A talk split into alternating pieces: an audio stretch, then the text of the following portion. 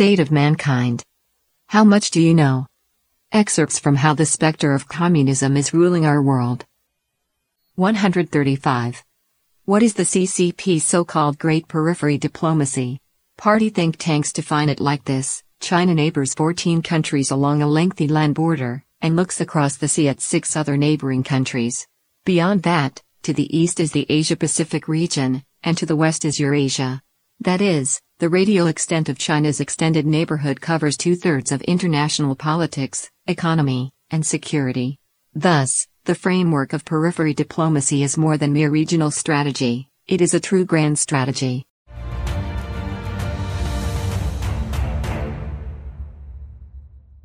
Australia is the weak link of the Western world.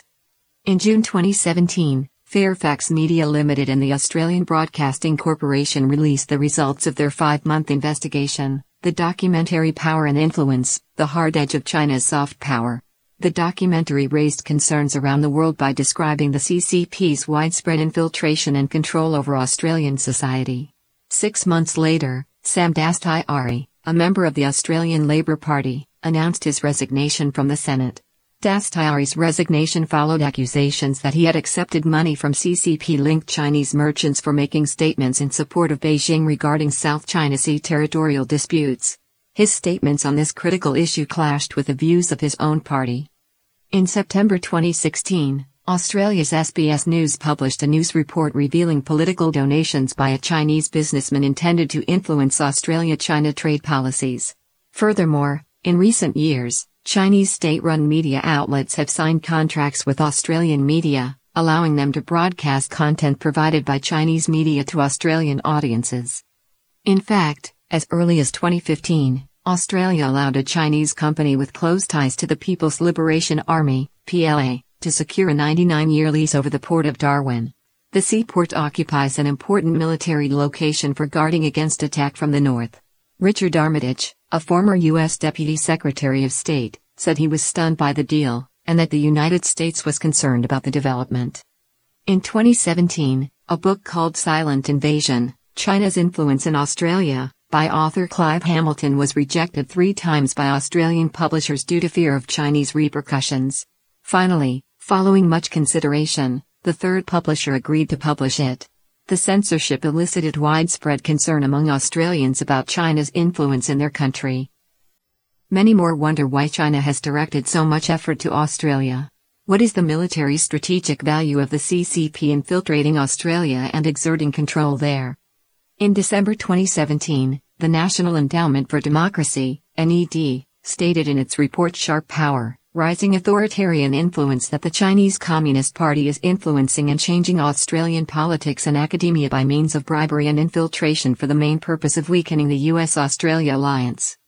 In its 2017 Foreign Policy White Paper, the Australian government said, the United States has been the dominant power in our region throughout Australia's post Second World War history.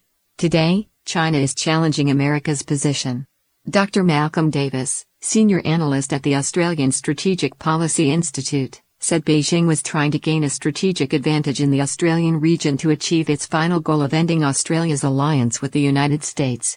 Australia is the CCP regime's testing ground for soft power operations in its strategy of periphery diplomacy. The CCP's infiltration of Australia dates back to 2005, when Zhou Wenzhong, then deputy head of the Ministry of Foreign Affairs, arrived in Canberra and informed senior officials at the Chinese embassy of the CCP's new diplomatic approach. He said that the first goal of including Australia in China's greater periphery is to ensure that Australia will serve as a trustworthy and stable supply base for China's economic growth in the next 20 years. The long term goal is to pry apart the US Australia alliance. The mission of those present at the meeting was to understand how the CCP could broadly exert influence over Australia in the spheres of economics, politics, and culture. The CCP regime uses its economic strength to force Australia to make concessions on a series of military issues and human rights affairs. The standard approach adopted by the CCP to coerce others into cooperation is to cultivate personal relationships via economic interests and simultaneously create the implicit threat of blackmail. After years of investigation, Clive Hamilton found that Australia's major institutions, from our schools, colleges and professional associations to our media, from professions of mining, farming and tourism to military assets of ports and electrical networks, from our local parliaments and state governments to our Canberra parties, are being infiltrated and transformed by a complicated control system under the supervision of CCP. After the 2008 economic crisis, in practice, Australia has proven willing to serve as the CCP's supply base due to the common belief that the CCP rescued Australia from the recession. Hamilton says that the reason the CCP's infiltration and influence can be so effective in Australia is that Australians have allowed it to happen right under our noses, because we are blinded by the belief that only China can guarantee our economic prosperity, and because we dare not stand up against Beijing's bullying. Despite awareness of the CCP's infiltration and influence on Western society, and particularly the CCP's infiltration and control of overseas Chinese communities, most well-meaning Westerners naively imagined initially that the main purpose of the party's strategies was negative, that is, to silence the voices of critics and those with different political opinions. However, Hamilton says that behind the negative operations are the CCP's positive ambitions, to use ethnic Chinese immigrants to change the frame of Australian society, and have Westerners sympathize with the CCP so as to allow Beijing to build up influence. In this way, Australia would be transformed into the CCP's helper in becoming an Asian, then global superpower. Similarly, the CCP is extending its infiltration and control from Australia to New Zealand.